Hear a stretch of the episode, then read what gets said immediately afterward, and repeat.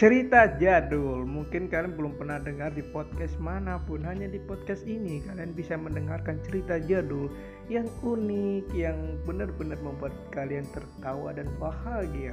Buat kalian yang sedih, buat kalian yang sedang galau, buat kalian yang sedang gabut atau gak ada teman, kunjungi podcast kita ini, bro.